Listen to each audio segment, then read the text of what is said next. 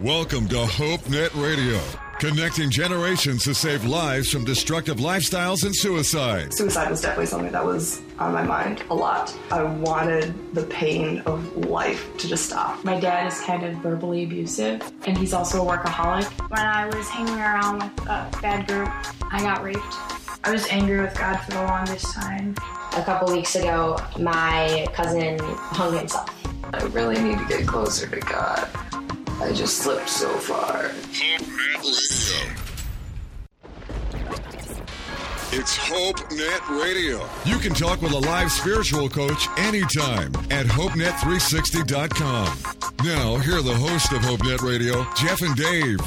Hey, welcome to HopeNet Radio tonight. Jeff, DW in studio with you guys tonight. It is good to be with you guys tonight. Kyle and Todd are in studio as well. What's up, you guys? Hey, good to be here. What's going on? It's good to be back. Oh, it is good to be back. You guys have a good week? Yeah, it was great to be on break. It was too short though, you know. Up and back and down to Madison and back and all over the place. Yeah, spring break's always like that, isn't it? It is, but it's nice though. It's nice to go see some family, see the church family. You know, see everybody that you haven't seen in a while. Yeah. it's it's good. It's refreshing. Don't you think though that life should always be spring break? I mean, Yeah, I'm. Well, I think life should always be on a tropic island. yeah, yeah, because in the beach. Michigan, it's basically you know Siberia up there. Like Yeah. I'm pretty sure it's like Narnia, perpetual winter. We still have feet and feet of snow. I was plowing for my dad, and I couldn't even see the yard because it was like misty mountains. You know, Oh my it just goodness. always winter, never Christmas. yeah, awful. yeah. Wow. Well, at least you're here, and it is good to be with here with you guys. So we're glad you've joined us tonight. You can get involved on our conversation anytime tonight. Email us at hope at hopenet360.com. Or if you're on Facebook or Twitter, look up HopeNet360. Get connected with us, and we'd love to hear from you tonight on the show. DW, we've got someone in studio with us tonight. This is the show where conversations save lives. And uh, I want you just to introduce a little bit of who our guest is, and uh, yeah, just share about share about our discussion tonight. You know, I will. You know, our, uh, we have a good friend. His name is Lee Mays, and he uh, actually lives out in Colorado Springs. So he's joining us in studio via phone, which you might be able to be able to tell.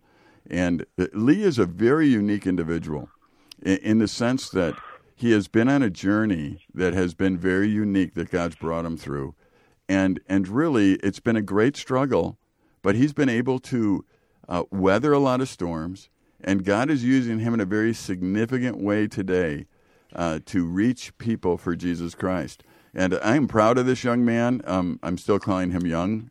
Leash, I probably shouldn't when you get on call you young anymore, but um, I'm proud of this young man. I'm proud of what he's doing with his life. I- I'm proud of the fact that he has decided to go through the journey rather than around it. In other words, take the hard steps um, of, of learning who God is and learning the plan. And, and I just want to welcome Lee Mays to our program. Welcome, Lee, to uh, Hope Net Radio. We're glad you're with us tonight. Well, thank you, thank you. I I love being here. I love the opportunity to uh, kind of share what what's going on and um, not waste any of my experiences.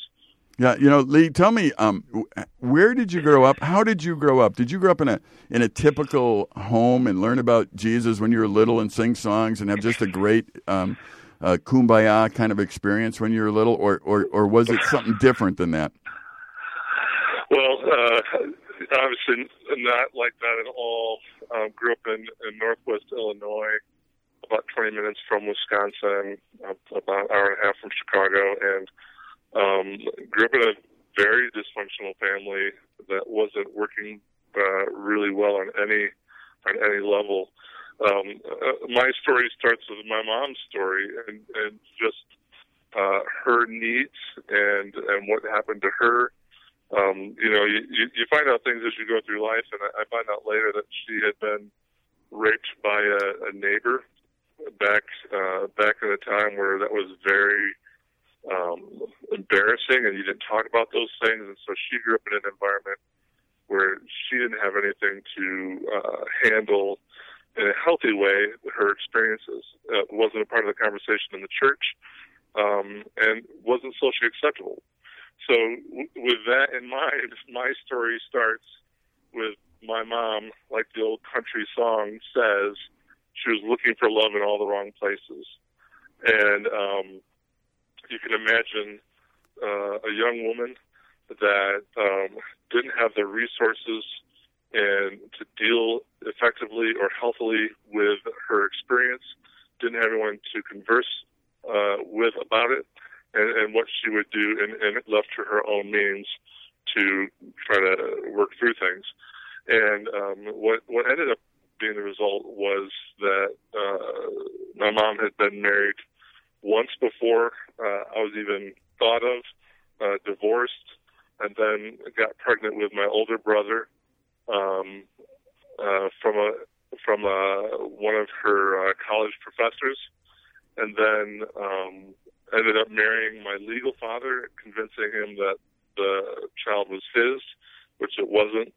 And then while she was married, had two more affairs, two different men, producing us three boys. So there's there's three of us. We're all technically half brothers. All three have different fathers. Um, none of which is our legal father, which is, is is the man that we carry his last name. So that that's kind of the beginning of it.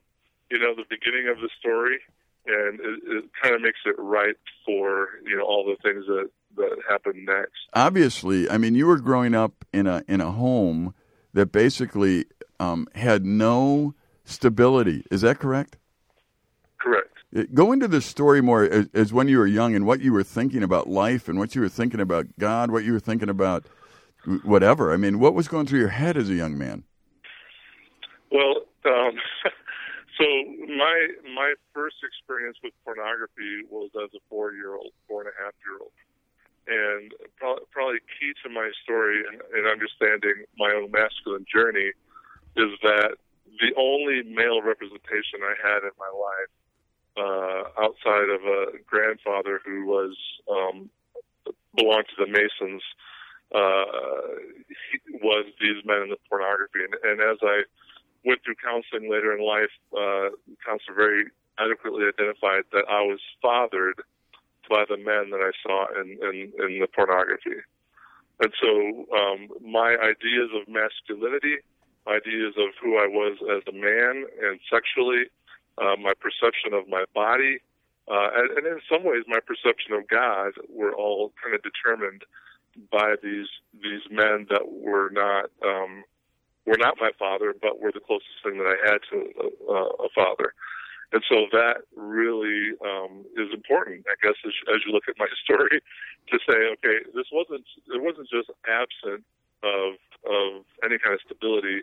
The, the things that were offered to me were really twisted and uh, not normal or, or healthy in any way. And so uh, you're you're saying, Lee, in essence, that um, the the viewing of that pornography, and you were quite innocent at four years old. I mean, you were just looking at what was there, probably. I mean, that was something that right. t- profoundly oh, yeah. affected you later in life. Right. Yeah. Right. But that's that's not something that I knew growing up. You know, what I knew growing up was that this is just normal life uh, yeah, it wasn't like I was some sort of perverted, twisted child, you know, uh, that was into porn. It, it was this was a part of my environment. I didn't know any different. Um, uh, yeah, it was just like it was there. So as I'm thinking about that, Lee, when if if I'm listening now to this podcast or this radio broadcast, and, and I am a young person and I'm struggling with the idea of uh, or thinking that this stuff doesn't affect me, uh, you're telling me that that's a lie. That that the pornography that I might be taking in by the hours every day will affect me. Is that true? it, it is true. It is true, and, and I, and I want to offer some grace here as well. You know, the the, the advantage that I have talking about my story is from a, a man that's much older than my teenage years, mm-hmm. and my perspective when I was younger, I did not understand my story. I did not understand what contributed to my story, and so I accepted yep. some things about myself that were untrue, mm-hmm. like how I got to the point where pornography was a part of my life. Mm-hmm. Lee, I'm so appreciative of just your story because, again, this is the show where conversations save lives. We're going to talk about things that are difficult, and someone listening tonight, I can just imagine you you have the same story. You have experiences that you're not even sure how they affect your life. And I talked to a lot of students, Dave. I'm sure you guys talk to a lot of students who just have situations that they're not sure what to do with or how to handle, and not even sure what their story is. I appreciated the, those words there, Leah. Just how you're not even sure what your story is. It's just you have all these experiences. You're trying to make sense of things that are confusing. And so we want to talk more about that tonight and kind of give some clarity to it. And hopefully something tonight makes sense. And uh, so, yeah, we are going to take a break here on the show. Make sure to connect with us at hope at hopenet360.com. And we'll be back here with more on HopeNet Radio. Are you hurting? Stressed out? Need somebody to talk to? Chat with a live spiritual coach anytime at HopeNet360.com. This is Hope Net Radio. Feel free to email the show, hope at hopenet360.com. Now, back to Jeff and Dave. Hey, welcome back to HopeNet Radio. Jeff and DW with you in studio tonight. We're glad you've joined us. Remember, you can always connect with us at Facebook and Twitter at HopeNet360. And we would love to hear from you tonight. We're talking with Lee Mays. He is a good friend out in Colorado. And so he's joining us by phone in studio tonight, sharing his story. And this is a show where conversations save lives. And I will give you a heads up, parents that are listening tonight, or want to talk about some difficult things, some experiences that may be uncomfortable to talk about. And uh, so we do podcast every single show. If you're not ready to listen to it now, you can catch it on our podcast. Visit our website, hopenet360.com. So we would love to hear from you tonight. And Lee, we were kind of talking before the break. There were things in your past that really, really shaped the person that you became today. You were just talking about how things were really dysfunctional at home, things that were going on with your mom. You not really quite knowing exactly who your dad was or not having a stable home. And uh, there's probably a lot of young people that are listening tonight and maybe they can relate with your story. I'm kind of wondering if there were things in your when you were growing up, like what behavioral things were you experiencing? Were you someone who got in fights? Did you struggle with anger? What things were really going through your mind as you were a kid?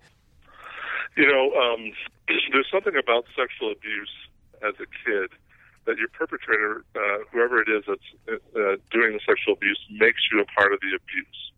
And so, what happens in a in a child's mind is that good becomes bad and bad becomes good, and your your objections are wrong, and the abuse is right, and and so what was happening in my mind was that that reality was being twisted to the point where you know I kind of didn't know what was up and what was down, and so my my reaction to the abuse was to think that I was a bad kid, and that I deserved it or that I caused the abuse, mm. and so I I was the proverbial good son.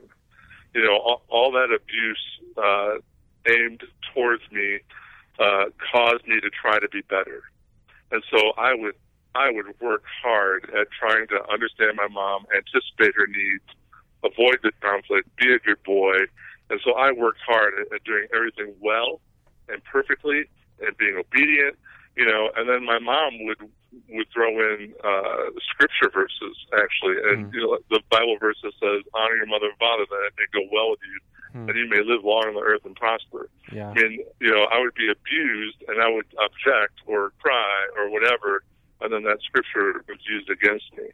And so I I tried as hard as I could to be the good boy. Lee, when you but, talk about being abused, are you talking about just looking at pornography, or is there other stuff that actually happened? No, I, you know, I I am fortunately am in the small minority of of being having been uh, abused, sexually abused by my mother. Sexual abuse isn't just about physical contact. It's about things that you're seeing. Uh, it's about you know being a surrogate spouse for a parent in, in the sense that um, you become emotionally, sexually, physically responsible to to meet the needs of a parent. Um, and so, yeah, abuse takes on a lot of different things. And and the, the thing the thing about any form of abuse, if it's physical, emotional, or verbal, it's all sexual because it impacts who we are sexually as males and females. It either it either um, undermines who we are, or it gives us a warped sense of who we are. Mm. So, if I'm a young person today and I'm listening to this radio program tonight or podcast, and and I am confused because I'm I'm like you were when you were younger. I'm, I'm there's things going on that don't make sense to me, and yet they're right. normal. Uh, the, some of the things you said for some people that are listening, it might be normal for them. I mean, just like it was for you. Am I getting that right? It was normal for you at one point. It was normal. It was so normal, and and I, it really wasn't. You know, I'm 45 years old, and it really hasn't been until the last five or six years that I began to get a, a, a healthy perspective on the things that happened to me. Right. So if you're a, young person out there with a story that's anything similar to mine, you need to hold that story loosely right now Yeah. because you you cannot. It, it, it, it's not a statement on who you are. It's a statement of where you are. Mm-hmm. That It's, it's not possible for you to understand your story at this point in your life. You need to hold loosely the things that you believe about yourself until you get to a point where you're in a healthy environment with healthy voices speaking into your life, with people that care about you. Because because where you're at right now is not what God has determined for you, and and it's it's giving you a warped perspective. The danger that we get into as, as teenagers is that we make decisions based upon what we know, mm-hmm. but what we know isn't the, necessarily the truth. Right. you know and so we're sometimes even as we look at suicide or addictions or alcohol or drugs we're making decisions based upon what we know and we don't know the whole story hmm. And so you're, you're making a you're making a lifelong decision based on a temporary understanding. Now, would it be wise, Lee, for a young person that's listening to that to say, you know what, I need to find somebody that's older, someone like you, Lee, to, to talk to about this? I mean, is that is that a wise thing to start pursuing to just eh, get a dialogue going? it, it, it is a wise thing a definitely a wise thing but you you also have to be careful because a lot of what I heard growing up as I sought help was was not to look at it. Hmm. And and so unfortunately it's a very dangerous process. But if you don't risk if you don't move forward nothing's going to change and isn't going to get better. And so you may actually have to try a couple times talk to a couple different people and pray pray pray pray that god leads you to the to a, a healthy person with a correct perspective and grace about the things that have happened to you. Yeah. And you know, honestly, Lee, as I'm listening to your story, I'm just I'm amazed that I'm not talking to you through like a prison glass because there are so many young men who, as they go through these experiences in life, these really negative, uh, almost damaging things in their lives, they act out in different ways. Um, they try to fill those needs with different things, and unfortunately, what ends up happening in these destructive behaviors and lifestyles is it ends up catching up with them. I'm just Right. going to jump out on a limb and, and say something changed your life, maybe at a young age or somewhere along the way that prevented that destiny from happening to you. And uh, I, I would, I'd like for you to maybe talk a little bit about that because that's there's so many things that can happen when we look at our, our young generation today and the fact that we're faced with such an, a tremendous amount of young men that are growing up without dads in their life, a stable dad, their real dad. I mean, you, you throw so many different components into the mix here. And not only do you have a confused kid, but you have someone who's just looking for that love, that affection, someone that they can find that's going to give them security, significance, and sometimes that ends up being in a gang. Sometimes it ends up, you know, dealing drugs or whatever. Can you talk a little bit more about that and like where the change happened to you? How did you cope with this? Oh man, uh, not well, and, and not in healthy ways many times. But uh, there's a very big theological term called pre- prevenient grace, and basically what it means is that God is trying to get to know you from the very beginning and laying a foundation of faith. And and there were things in my life that that I was aware of God uh, at, at a very young age. I would I would lose something um, and and pray to find it, and I would. And this was all before before I really had what I thought was a, uh, uh, an experience with God as as knowing Him as Savior. And um, there was a time I was four and a half years old. Went to this show with my mom. It was a cooking show back in the day, and there was like 1,200 women there. They were making these dishes on stage, and and they were going to raffle, not raffle. They're going to draw to see who wins these meals. And my mom and my grandmother were there. They both put their name in, and I prayed as a four and a half year old that one of them would win. It was a chocolate cake, a beef goulash, and something else. And my mom and my grandmother both won. And that makes an impression on a four and a half year old. Yeah. And as I told my mother and my grandmother that I had prayed for that, they denied it. But I knew in my heart, as a four and a half year old, that God was real, that He heard my prayer, uh, and had answered it. Wow. And it was a year and a half later, um, when I was six years old, around Easter time, that um, I came to understand uh, Christ as my Savior. Wow. And and it was through all of that time. I mean, my life wasn't perfect, wasn't great, but it was during that time that the abuse that I that I was uh, experiencing intensified. Hmm. So you know, me accepting Christ didn't make everything rosy, Yeah. but it did give me a resource on, on which I could I could cling to, and not always correctly, you know, because religion and uh, and all of that was being represented to me in a warped way. Right. But my faith, from a very young age, as God had showed me who He was, was something that I was able to rely on and helped me maneuver my childhood. You just said a mouthful, and we need to we need to follow up on that in the next segment, I think. But the bottom line really is, you are talking about the very mercy and grace of God, starting at a very young age, and, and there are people that are out listening that need to understand that that our lives are not a snapshot. But they are a journey. There's there's a long process there, and we want to keep talking in the next segments about that.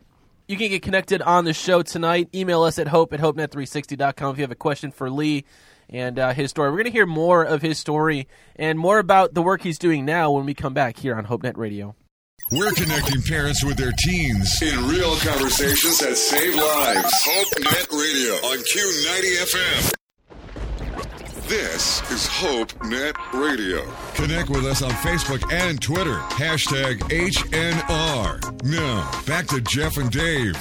Hey, welcome back to HopeNet Radio. We're glad that you have joined us on the show tonight. We've been chatting with Lee Mays, and this is a young man, as Dave has quoted, and uh, he's sharing his experience of growing up in a house that was completely dysfunctional, but also where he had a, a, pretty much a stack of cards dealt to him that was stacked against them.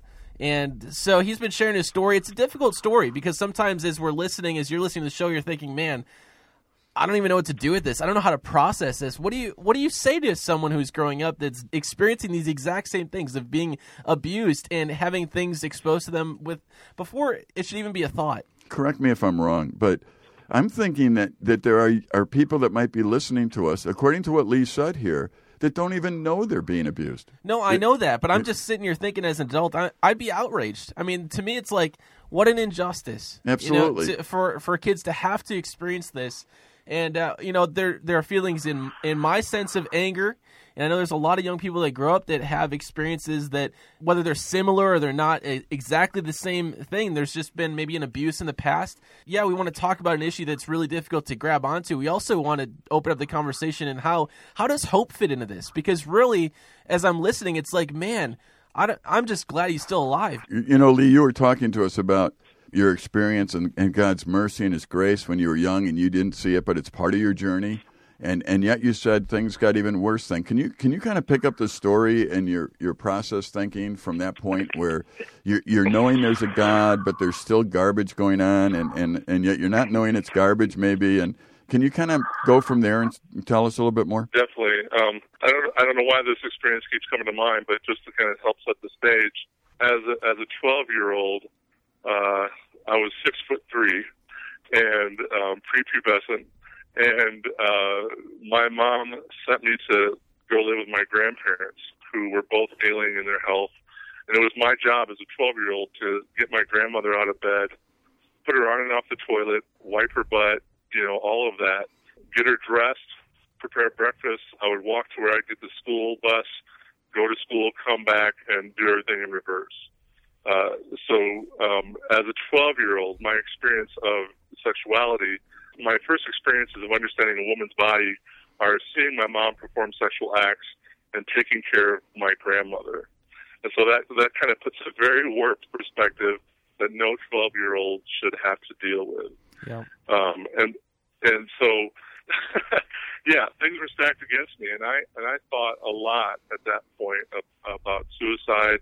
I thought I was a homosexual, you know, because there's there's a part where you know a child is trying to deal with his experiences, Yeah. and and and the default is that you always think that you're the bad guy. You think that you're wrong. And so, uh, for me, as as far as even thinking that I was a homosexual, was that I had to turn off anything that was sexually attractive about a woman because it was so detestable and so uh, nauseating to Yeah. me. I did not travel those years well. I knew Christ. I was walking with Him. I was daily in the Word, daily in Scripture, uh, but there was no one guiding me except for what I knew of God, what I thought I was sensing from Him and hearing from Him, and then all that was set against that, uh, as far as understanding how life worked, what my role was, just everything was just really warped. Lee, it's really amazing to hear your story, and it's it's, it's incredible.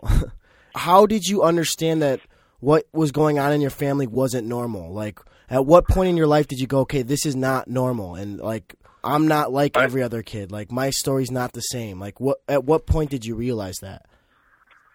man, it wasn't in my childhood. It was far beyond my childhood.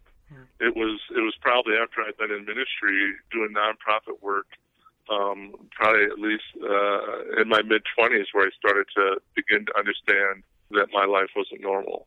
And for someone who hasn't experienced that, they're like, "Well, how could you ever think that's possible?" And I think that's what's important to understand is that if you haven't had the experiences, it's not something that you can say to a young child, "Just get over it." Yeah. just just pray more, just study more, you know, because someone has to enter the story, someone with a different perspective.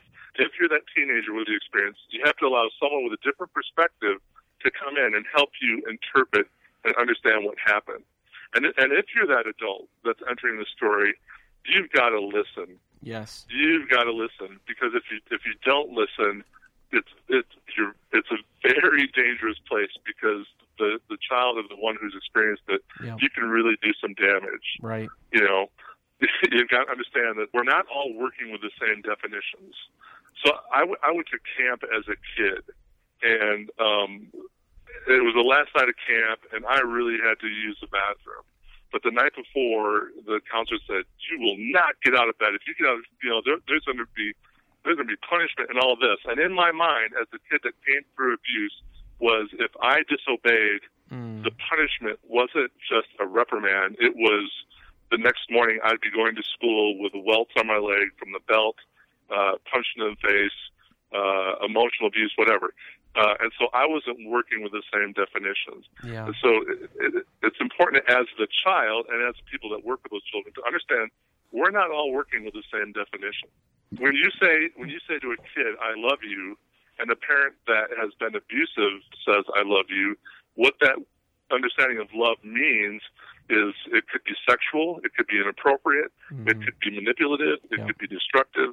You know, all of those things. Yeah. So it's, it's, Yeah, you know, yesterday I was just uh, uh, counseling a young man and talking to him. And as we were talking, I, I was using a different language, but the same idea that, you know, you have to understand, I said, that this person was, was not responding to him and that kind of thing. I said, you have to understand the filters they're putting that through. And, and I just used the word filter. You know, I mean, it's like, you have to realize they honestly believe this, and this is why. You know, and I think uh, you would be a very dynamic and important person to have uh, come to a uh, a conference or something and speak to youth pastors because I think that's extremely valuable, and that's why I get really excited about your story about God meeting you when you were four years old somehow, because God doesn't put it through filters. He- He understands that right from the beginning. And he understood it and started working with you right at the beginning in a way that you could get it when you were 45 or 40 years old or something. And I think that's a marvelous thought process. Right. If you if you read a lot of stuff about how to work with kids that've been abused, or you know, I know even in, in the Christian camping world that there are rules like after a kid is five years old, um, you should never put them on their lap. You shouldn't hug them. You shouldn't hold them. That kind of stuff. But but what I was needing as a child was for someone to to define what healthy love looked like. Right.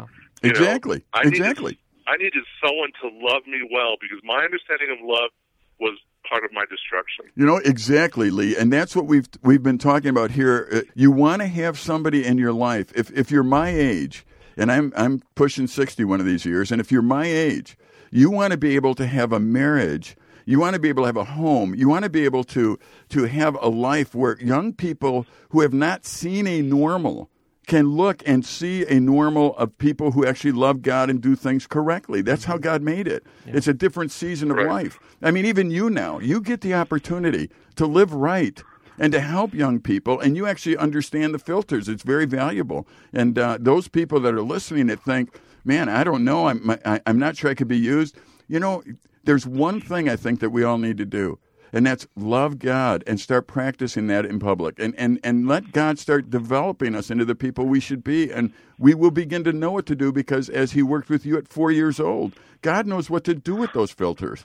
We all we always don't, but He does, and we need to walk with Him closely. I do want to just make sure that we do touch on this. This is a very difficult topic to talk about. Whenever you talk about abuse, there are so many other things that go along with that. And especially if you are someone who works with teens, whether you're a pastor or you're somebody who works in a school, there are policies, there are procedures in place that when you find or you hear of a student or a teenager or a child that's being abused, there are situations, and I, I think it's almost across the board, anyone that hears of child abuse in this way, of sexual abuse, are responsible to report it. Yes. And I think that's really important to determine here. It's this is a story that probably goes against maybe what protocol would be. Maybe nobody ever recognized it. And Lee, I'm not sure how that worked if anyone ever did know of your abuse, but the reality is there there are things that we do need to keep in mind. And I think every one of us should look at ourselves in that situation. If you know of a young person who's being abused, that you contact your local And I know it's it's a difficult conversation to have and to say, but honestly, when you're dealing with a kid, when you have a, a kid you know who is being exposed to these things, uh, man, to get them out of that situation to a healthy place, to a safe place, is so vitally important. And uh, so we'll post a couple of links on our website tonight to help you with that. And if you, chances are, if you are someone who works in the health field or in the school, you probably know the protocol of that and being a reporter. So uh, we do take that seriously. And tonight, if you're struggling with things, I always want to remind you there's a live coach waiting to chat with you right now. Visit HopeNet360.com. Talk to a live coach about stuff that is going on in your life. Maybe you're struggling with anger or just these emotions. You're not sure what to do with them. A live coach is there to chat with you about whatever is going on in your life. So we're going to take a break break here on the show. We'll be back with more with Lee in the second half of HopeNet Radio. Feel like nobody cares? We do. HopeNet360.com has an online crisis chat line powered by Groundwire. A live coach is available to talk right now at HopeNet360.com.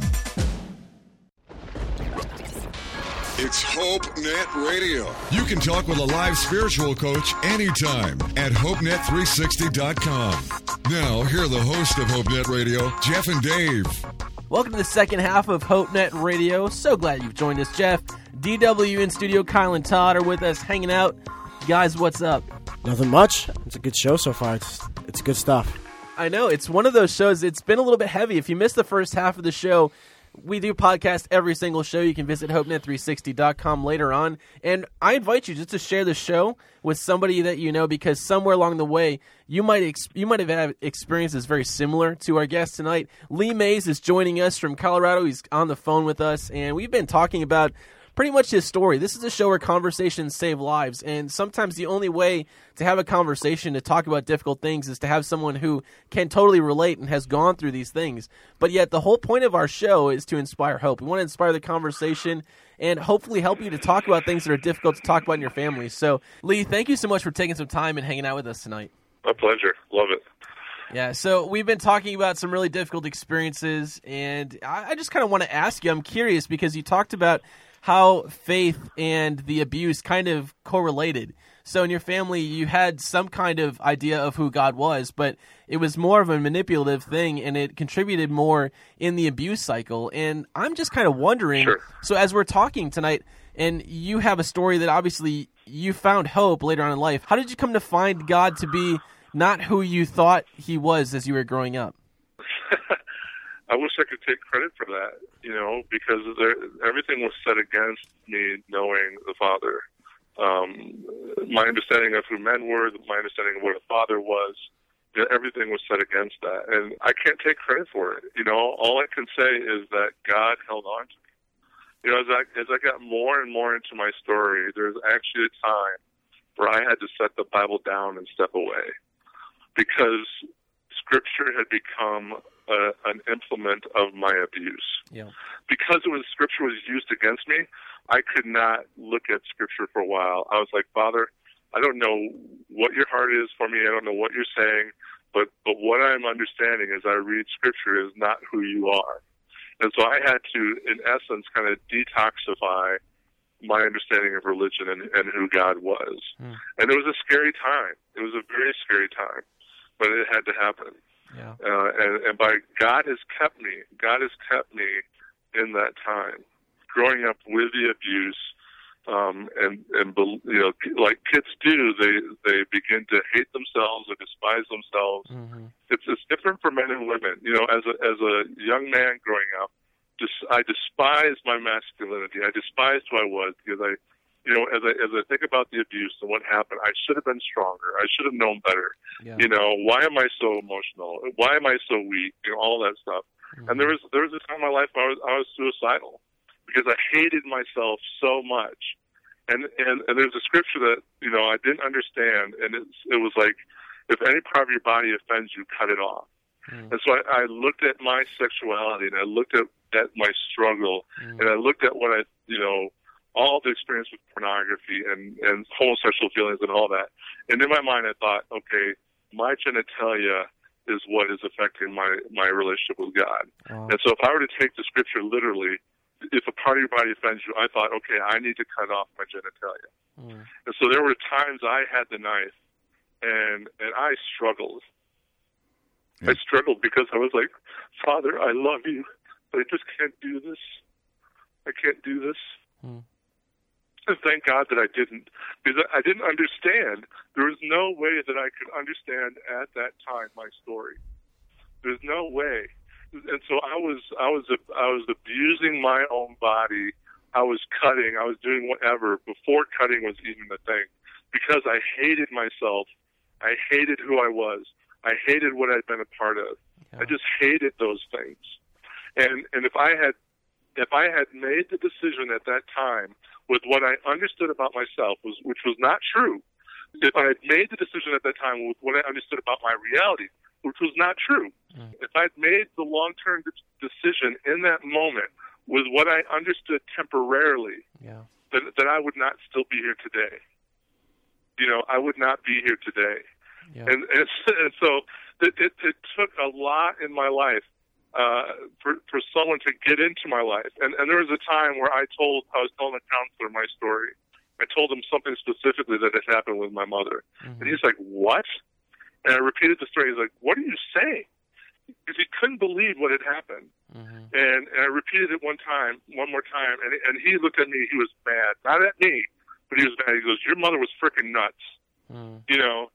And and he was the first person that heard the entirety of my story, that called it, Yeah. that stood and drew a line and said, "What happened to you was wrong." Right. And and and what happened to me in that moment was, for for literally twelve minutes or more, I could not say anything, because what was happening in my mind was a traffic jam. Mm-hmm. All the things that I understood about who I was and what had happened was coming in conflict with someone that said, "What happened to you was wrong." Yeah. And I didn't understand that. But but in that moment, I began to understand that I was a child with legitimate needs that had been used against me by someone that was more concerned about meeting their own needs than they were about allowing me to be healthy and to grow up well. Yeah. Oh, that's powerful, Lee. And, and you know what? As you got older, you weren't sharing that story with everyone. That was that the first time you ever shared that story about your mom? I mean, very specifically, was with that counselor. Yes. And that's something that we talked about earlier. That young people today that are seeing the fruit, if we want to call it, if they're if they're depressed, if they're suicidal, if they're if they're angry and they can't figure it out, they really need to find somebody that's in a different season of life, older, and have a conversation, and and begin that dialogue somehow because there is somebody out there, just like you found, that will look at that and go, "That ain't right. That's not right." And and we don't Right. sometimes understand what a relief that is to a young person. Uh, To, to, to just hear that because they do believe like you like you thought it's my problem it's my life I I've done something to deserve it it's just like a, a child that goes through divorce that thinks it's my problem this divorce Yeah. you know someone needs to say no it isn't Let's also remember too. You know, this was obviously when you experienced it. It was we talked about it a little bit in the break. How this was just a different time in history where things are different. And today, you know, anytime we find of someone who is who has been abused, who has gone through similar things, because this this still happens today. don't, you think though that people today are more hardened to it I mean it, it, uh, more sophisticated in hiding it maybe because it's more, if you want to call it, with, with all the pornography and all the garbage that's gone out there, it, it's just more acceptable. It's more normal. So, so the, the Well- degree of discussing it might be less because they really do think it's normal. Turn on any I, I movie think it or is. whatever. I think that I think when we talk about sexual abuse, it's going to be it may be hidden more today because of the legal ramifications of it. Right. Because when you tell somebody that I'm being sexually abused, that all of a sudden it's like red flags, Right. child protective services, all this, and then the thought of I would be away from my mom, who I'm convinced right now that she actually loves me and is doing this for Right. my benefit. Like this is just normal. That it's going to create this turmoil, and so there's a fear of reporting. And I think it's always, always, always, always important to get to a safe place. And I'm not saying the system is perfect. What I am saying is that what's happening to you is not okay. Right. And we need to help you. The church needs to be aware. The church needs to help you too. And there are legal things. We are there are people who are specifically in their profession legally mandated to report a situation of abuse. And that's just I think that's for everyone's safety in, in the whole process because it is a very difficult thing. It is one of those things that um, it opens up so many different doors for conversations and we're not always the best ones to handle it. So it really, really is important. We have to say on the show that if you know of a young person who is being abused, who is going through something like this, that we take it seriously and that we do get them the I- help they my need. concern is more why Lee would would be quiet about it. I understand Yes. the early times, but then I started Yes. to think, even in our times, it's probably a lot more quiet than it should be because it seems a lot more normal to people because any all of this stuff they see all the time anyway. Well, there always is there always is a struggle to you know to report even for adults who you know someone who has been raped, a young woman who has been raped in college or something. There's always that fear of rejection. There's shame. There's guilt. There's you know just like Lee said, I felt like it was my fault. I did something to deserve this, and so that in itself, the shame that's there, that's what people feel, and that's what they that's that's what's going on inside. So when you have somebody come in and say, "Whoa, that's messed up," that just like Lee said, that messes with your head because then it's all of a sudden like, wait, so you're telling me that person didn't really love me? They did something that was that was evil to me. That's not love, and that messes with your head. And so I want to continue that part of the conversation when we come back tonight. Remember, you can chat with the live coach anytime right now, even at hopenet360.com. Also, catch the rest of the show on podcast. If you are not able to hear it or you missed the first half of the show, this has been an inspiring conversation, and uh, we definitely have some more to talk about with Lee when we come back. So keep it locked in here on HopeNet Radio. If you're going through something tonight, a live coach is waiting to talk to you at HopeNet360.com. This is HopeNet Radio. Feel free to email the show, hope at HopeNet360.com. Now, back to Jeff and Dave. Welcome back to the show, Jeff and DW. Your host tonight, Kyle and Todd, with us in studio. We have a special guest, Lee Mays, and he is on sharing a little bit about his story. And this is a show where conversations save lives. We're talking about a very difficult topic tonight, and Lee has had one of those stories where, man, I just wish something could have changed. I wish someone could have stepped in. I wish you know someone would have known and been able to to save you, spare you from those experiences, but. Lee, as you're talking, you're kind of sharing about how God worked those things together for good. And I'm just, I'm, I'm sitting here inspired at your story that, you know, in the midst of obstacles, in the midst of shame and guilt, and just feeling like, man, I deserved this, it was like you found hope. And to me, that's the inspiring thing because today we have so many young people who think things are just not going the way I expected them to go. I find out that things are wrong, and the people that I suppose I'm supposed to trust turn their back and, and they really made choices that impacted my future. Now I'm I'm left with these pieces and I don't know what to do with them and they just give up. Could you just take a couple minutes and just share about what you're doing now? Definitely. Um, you know, every opportunity I get, I I'm trying to speak about my story. I, feel like I need to create the world I want to live in, and the world I want to live in is with people that can, can see uh, what they've been through and, and begin the process of, of dealing with it. And so I I speak wherever I can. Uh, my full time ministry is with an organization called Training Ground, uh, where we really intersect uh, life in a three month intensive with college age guys. And they don't have my story, but they have some story. They have something that happened in their life, and, and we want to walk with them. And these are not guys that are at risk, have jail sentences, or anything like that. These are just regular guys off the street that have their own story, and we want to we want to walk with them into their their story, into their masculine journey, kind of help them unpack the things that they carry with them that aren't necessary, that aren't healthy, and, and then kind of help them repack and take with them the things that are going to be uh, good tools for them to live their life. Mm-hmm. And hopefully, what what that will help them do is avoid, you know, 20, 25 years of making mistakes. We're all going to make mistakes. We're going to continue to make mistakes, but hopefully, get them uh, more equipped to live life well, to be good husbands and fathers and spouses and employees and, and all of that. So, Um, what's your primary mode of doing that? I mean, do you go in and speak in schools? Do you have a place where people come and do counseling stuff? What- Yeah. what- how do you how do you guys how do you do training ground? We, uh, we the, the guys actually come to my house. I, I've been uh, uh, graciously God has helped provide a house where the guys come and live. Uh, we have nine guys um, and two interns, and about forty-five different men that come through the program that are either teaching, and they, they could be telling their story or teaching about finance or calling or work ethic. Or uh, we have a, a lady counselor that comes in and talks about caring for the heart of a woman. We talk about abuse and addiction and the mother wound and you know just all kinds of stuff. But it's a very intensive three month uh, living in community. You know, there's enough room in my house that the guys can lay down their clothes, but there's not so much room that they can escape. Purposely, it's an intense experience where we have to rub shoulders w- with one another, know the story, be called out on our story, and knock the edges off.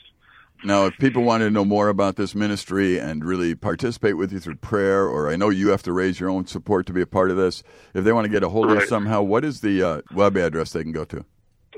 www.trainingground.com. Okay. And you'll see the, the program, what we do, the, the staff are involved. There's ways to give there. There's resources. In the, in the next few months, we hope to be putting one minute and three minute teasers out there about some of the teaching that's happening. Very good. So if I if, if someone wants to support you, look at the work, uh, get involved, they can go there, and we'll put that on our website so people can see that. I had another question, and uh, we've we've talked a little bit about this before, and even in previous shows, I believe. But I think that you can provide some insight on it, in that you maybe went through it a little bit. But like me wanting to become a pastor, and us wanting to um, help the health of young people, what is what are some signs or some ways that we can recognize that somebody is maybe being abused, or what are some things that we can do to gently help someone understand that they are being abused? Like, how can we break that news to them softly in a way that they can handle that well? Yeah, and that's there's a there's a, a lot of humility involved with all of what you just said because it's such a dangerous and tenuous thing to to walk with people that are abused. Again, we'll go back to a previous show where we talked about how kids define and understand the things that you say. And so it's it's something that is so volatile and so difficult and we need to approach it on our knees out of humility, recognizing that we don't have all the answers, but we know who does. Mm-hmm. And so let, let's let me just address the first part of what you're saying. How do we identify? Around the age of puberty is where we naturally begin to explore sexual things and, and ask questions. So if you see a child before the age and around the age of puberty that is talking about sexual things, acting out sexual acts, replaying with other children sexual things, that is not normal. And there's a, there's a difference between you know innocent things where there's exploring, but there's uh, but when very specific sexual things are happening, where kids are showing other kids things, or you know talking about it, or acting inappropriately with adults, those are red flags that say, hey, there's something going on. Okay. If you have a happy-go-lucky child that all of a sudden is not happy-go-lucky, that becomes reclusive, you know, you need to be to question that. If you have a child that is too compliant or not compliant at all, you need to question that because something is happening. There's a normalcy to childhood where kids act out and explore and they make mistakes. They they're cleverly rambunctious, so they're getting into things. That's one thing. But if you if you see an extreme either way, like in my case, I was incredibly compliant. I wasn't acting out. I wasn't angry. You know, I wasn't creating problems. I was the kid that I was. You would have looked at me and said, "Man, that mother is doing something totally right with this child Yeah, because he is so good." yeah. But but I was so good because that's how I could control and that's how I could maneuver in in, in, my childhood. Hmm. That's that's how I, I gained security. So I would say things that are not appropriate for the age if the child is expressing something, acting out, if, if there's extremes, extreme anger or extreme compliance. It's in those things that, that you'll say this is not normal. Yeah. All right. And what was the second part of what you were asking? How we can break the news to them softly that they do need help and that they do need to. Should he say just deal with it? No, not at all. Not Yeah, I didn't all. think it's so. So it's, it's such a difficult thing, and it's so volatile. Uh, because I guarantee you that the majority of the children, as you enter that conversation, are going to feel guilt and shame about it, and are not going to hear things appropriately. And so it's that's why I say it's such a volatile thing. There has to be so much humility before God and brokenness. Yeah. But what will not help is ignoring the problem. Right. You know, as as I went to people that I trusted, especially in, in religion, what I heard was read more, pray more, serve more, memorize more. Don't look at the past. Just keep Mhm. moving forward. Yeah. And that, and that's like telling someone with cancer just ignore the cancer. You can't do that Yeah. because you will be consumed by it. Yeah. And, and sometimes, like if you have cancer, sometimes you need chemotherapy, sometimes you need surgery, and sometimes you will actually get sicker before you ever get better. Mm-hmm. But you have to go through the difficult things. What is so volatile is timing. You know, uh, for me, the timing didn't come till later in life. You know, but I so appreciated the people that loved me, that sincerely called out positive things about me, and uh, what we can do is love well. We can speak the truth. We can. It's, so, it's such a dangerous thing to do. Yep. But, but you may not be able to, for whatever circumstances, whatever it is, you may not be able to get it into legal action. But but what you can do is be truly loving, show what health looks like, be a safe place uh, until you get to the point where, where something can be dealt with. And Yeah. that has got to be, this, this whole process has to happen on your knees, has to happen in humility, has to happen with a recognition Yeah. that you don't have all the answers and you don't know how to solve this problem for the child involved. Once you are given something to deal with it appropriately, deal with it in a way that it's not going to cause more shame or more problems, Yeah. uh, and, and, and get them to healthy resources. That's always the hard thing too, because in a lot of times today, that means if a child is being abused, that means removing them from the home in many cases. And so there's Right. there's that fear that goes along with it. But again, I, I have to just make sure that we that we know there's definitely a right way to respond. There's a wrong way to respond. The wrong way to respond is doing nothing, and the right way to respond is taking some action. So it may not be you who contacts authorities, but if you are maybe a parent, maybe you're an aunt, you're an uncle, and you're you're seeing things that are just something's not right here. Uh, you do need to speak up. You do need to either get them into a counselor or maybe consult with your your pastor and say, "How do I approach this?" Probably in your state, most states would uh, not necessarily require clergy to do that. I know, at least in Wisconsin, that uh, it's very much encouraged if it's not mandated already. And uh, it is important to know that there are legal things that go into it when you identify a young person who is being abused. So we are going to have a little bit more to wrap up our show tonight with Lee when we come back here on HopeNet Radio. Love HopeNet Radio? Stay in contact all week long at HopeNet360.com. This is HopeNet Radio. Connect with us on Facebook and Twitter. Hashtag HNR. Now, back to Jeff and Dave. Hey, welcome back to HopeNet Radio. Jeff and DW wrapping up the show with you tonight. Kyle and Todd, you guys having a good week? Yeah, it's been a good week. Are you looking forward to Easter? Very much, yeah. Do you get to go home and, and do church with your family and stuff, or what? Yeah, and a friend of mine is actually, well, my roommate when I was here, he's getting married the day before Easter. Wow. So, wow, that's cool. interesting timing on that. Yeah. Give him a chocolate bunny. Yeah. That's what I would do. Congratulations. Yeah. A big one? Get Yeah, like big the- one. get- have you ever gotten Don't the, give him the cheap hollow one either, man. Have you guys ever gotten that pound Go, go big or go home. Yeah. The pound Hershey kiss. It's like a buffet in itself. Oh, have you ever yeah. had that? No, but I I wish I did, Jeff. You like have to take like a hammer and chisel. But could you it. You know what though? You can't you can't miss on the peeps. Peeps. Yeah. It's all about Oh, the get peeps. outta that here, are Oh my goodness! You are not a peep person. Oh, I am a peep guy. Oh, I love no. those peeps. Are all the bear pink fans ones. peep peep people? Oh. Peep people. I love peep those people? peeps. Are, are bear fans peep people? Um, I think humans are peep I, people. I think everybody Jay Cutler truly is a loves peep peeps. person. Do you I'm want to just know? saying. Do you want to know ruined peeps for me?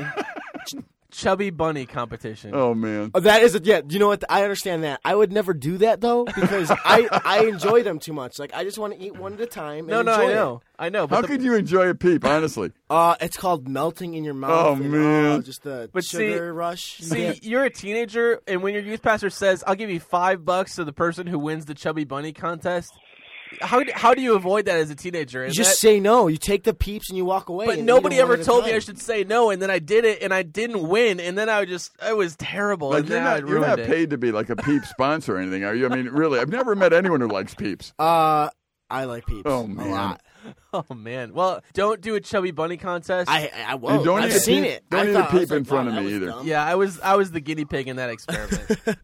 Anyway, so Lee Mays is joining us tonight on the show. We've been talking Do you about like heavy. peeps, Lee?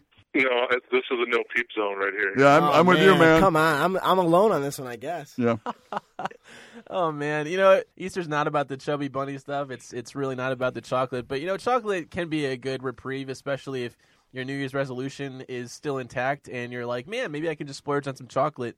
Uh, Easter is probably one of those holidays where you could do that. I don't know. Uh, but anyway, especially if your New Year's resolution was to eat more chocolate.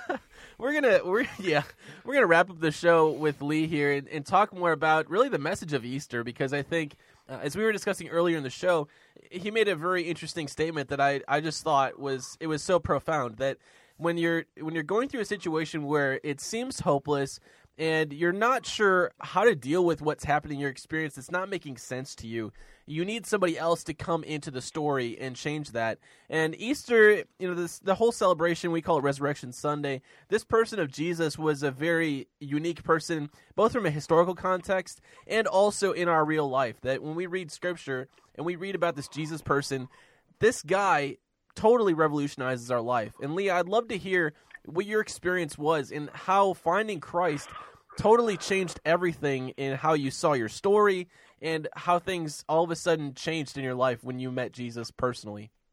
man, things did change. It wasn't overnight. It wasn't immediate perfection. It wasn't immediate rainbows and butterflies, but it did change. It's a process, and I, think, I think that we think that there's going to be an easy answer, but but there's not always an easy answer. But God is who He says He is. In, my journey, I had to cut down to the very basic thing, and for me, it started out with the Bible verse that says God is love. That's the verse. God is love. And so what I had to understand and what I chose to believe is that God is who he says he is and that he is love. That has to be true. It has to be true. Because otherwise this is this is all just a big rat's maze, you know, and, and someone's playing with us. But but the truth is is that God is love. That is true.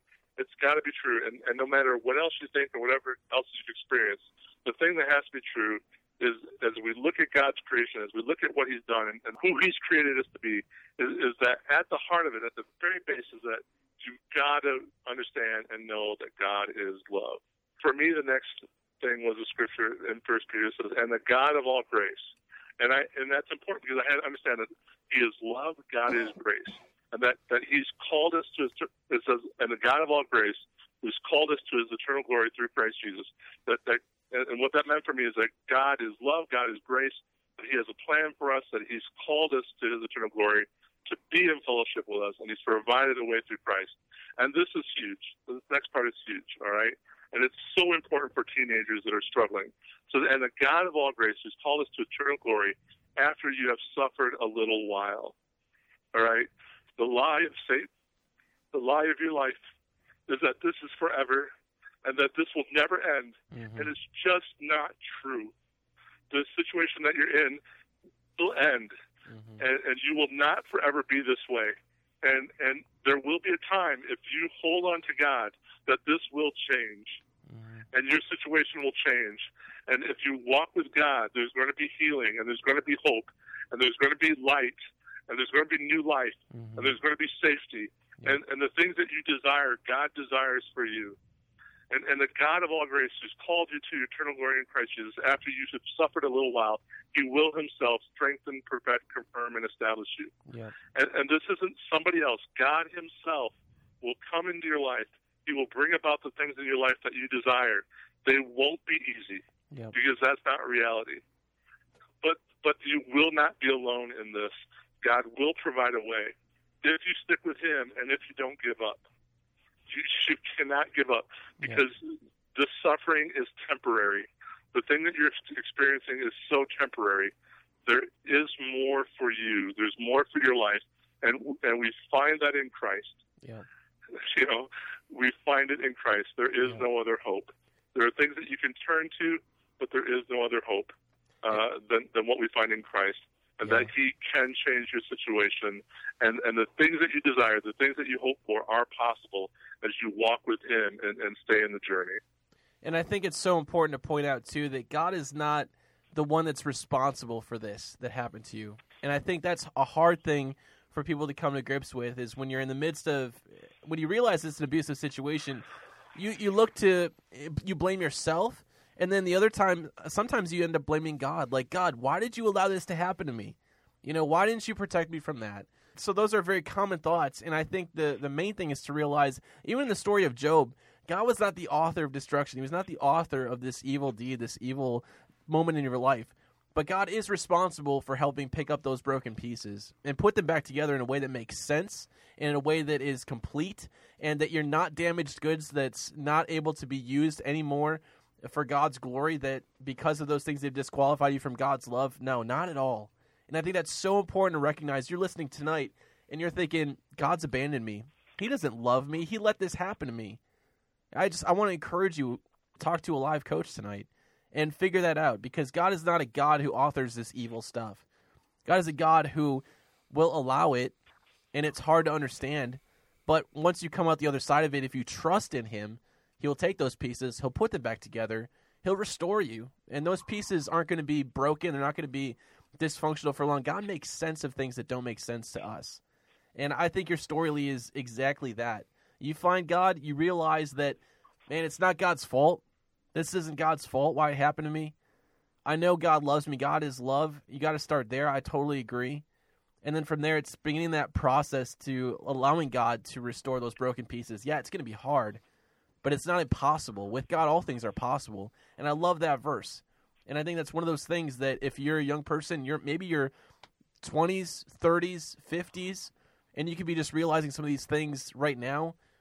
Hope isn't lost. There is hope. There's always hope.